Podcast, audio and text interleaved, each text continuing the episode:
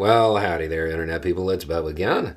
So, today we are going to talk about a message from the former President of the United States and some speculation that has arisen from it. First, to set the scene, uh, the special counsel's investigation into the documents case has been winding down. It has led a lot of people, due to the pace, it's led a lot of people to believe that he is close to a charging decision. Today, Trump's attorneys were seen headed into the Department of Justice. Conventional wisdom says that they were there to basically kind of make a final plea to not be indicted and lay out all of the things that they felt DOJ had done wrong during this and basically say, you know, Smith is a, a big meanie and all of that. They were seen leaving.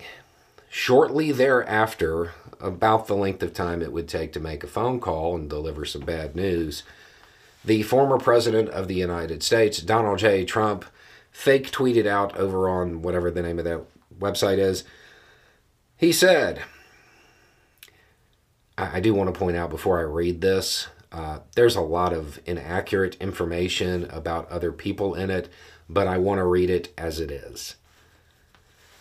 How can DOJ possibly charge me, who did nothing wrong, when no other presidents were charged? When Joe Biden won't be charged for anything, including the fact that he has 1,850 boxes, much of it classified, and some of it dating back to his Senate day when even Democrat senators are shocked. Also, President Clinton had documents and won in court. Crooked Hillary deleted 33,000 emails, many classified, and wasn't even close to being charged. Only Trump. The greatest witch hunt of all time. How can DOJ possibly charge me? When no other presidents were charged. It certainly seems as though the former president got some bad news today. It seems as though his attorneys might have relayed an unofficial charging decision. Uh, we, of course, don't know that.